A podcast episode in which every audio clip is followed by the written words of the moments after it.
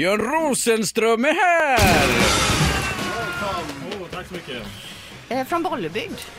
Ja, jag bor numera i Borgbygd sedan några år tillbaka i tiden. Bollebygd tror jag är Sveriges svar på Bermuda-triangeln för övrigt. För Jaha, ja, där, var slutar, ja, men, där slutar telefonen att fungera, det brusar på radion. Jag är säker på att folk försvinner när de tankar på Statoil. De har skidbackar Ja. där men det snöar inte. Varför hörs inte? Nej, men precis. Nej, men så jag är det lite... kommer tillbaka när man kommer till Borås då, eller? Ja, men precis. Det är från Det är Borås. det, då- det, radiosvacka och total svacka i Bollebygd. Men alltså Jag Fredrik här, han är ju från Borås. Känner, är det någon sån här avundsjuka Nej, mellan jag gillar Bollebygd och Bollebygd Borås? Nu är bara- frågar Ja, jag Fredrik, okej, eh, inte Fredrik utan Ja, Björn. förlåt, förlåt. Ja. Det, det känns som att Bollebygdare generellt sett är närmare Göteborg.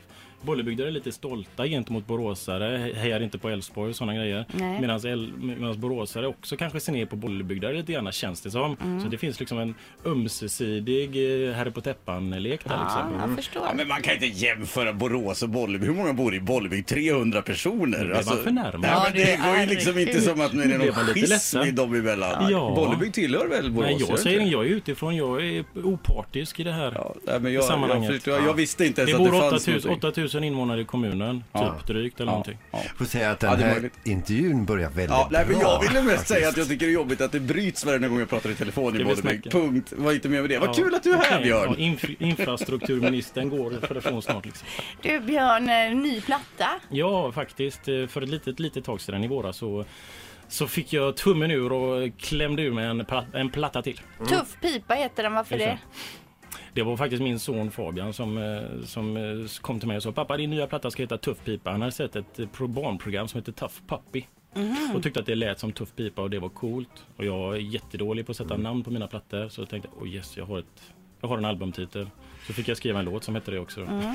Vi ska ju höra dig om en liten stund här, men för de som inte har en aning om vem du är Björn, Björn Rosenström, alltså det är ju lite så med, med, med dina låtar att du det- är inte så mycket omskrivningar när, när, när du eh, sätter fingret lite grann på folksjälen och på eh, hur vi beter oss och så vidare. Kan du beskriva lite själv vad, vad, vad du kan fastna för? Ja, ja alltså, jag, jag, jag tycker om att sjunga lite grann som man pratar. Och så som man, om man drar in en förfest till exempel och så som vi pratar mellan människor, ofta jargong som vi använder. Om vi använder det även när vi sjunger, det är väldigt få som gör det.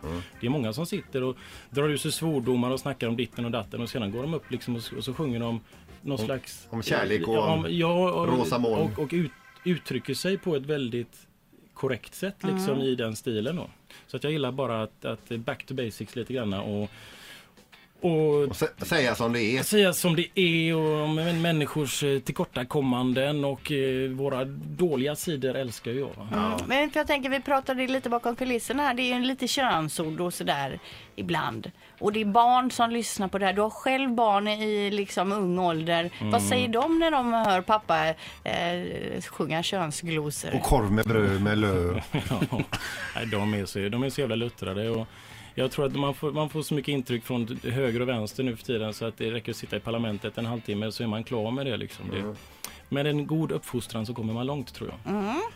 Så där, Det ja. var fint sagt tycker jag. Du, men får jag fråga, vad har du för förhållande till dina låtar? För varenda gång du har varit här och kört så har vi suttit här och, och, och eh, vi- har njutit och vi har skrattat och, man har eh, lett igenkännande och så vidare. Vad har du själv för känsla när du går upp och spelar dina låtar? Det är väl just, just igenkänningen att det är någonstans, även om man inte har varit med om saker och ting själv, det ska kunna finnas en berättelse som handlar om någonting som man kanske känner igen eller någon annan känner igen eller att eh, man kan ta på det och man kan se det framför sig utan att behöva ha en bild framför sig så ser man det lite grann. Då, va? Sen är det väl så också var till mans, vi vet vilka vi vill vara men sen är det någonting helt annat vilka vi är. Det, det kan vara en jävla stor skillnad.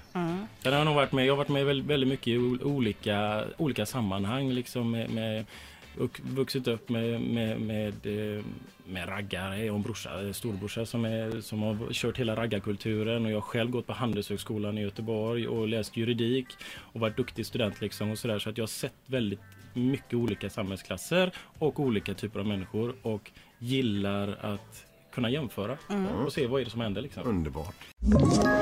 Ett poddtips från Podplay. I podden Något Kaiko garanterar östgötarna Brutti och jag, Davva, dig en stor dos skratt. Där följer jag pladask för köttätandet igen. Man är lite som en jävla vampyr. Man har fått lite blodsmak och då måste man ha mer. Udda spaningar, fängslande anekdoter och en och annan arg rant.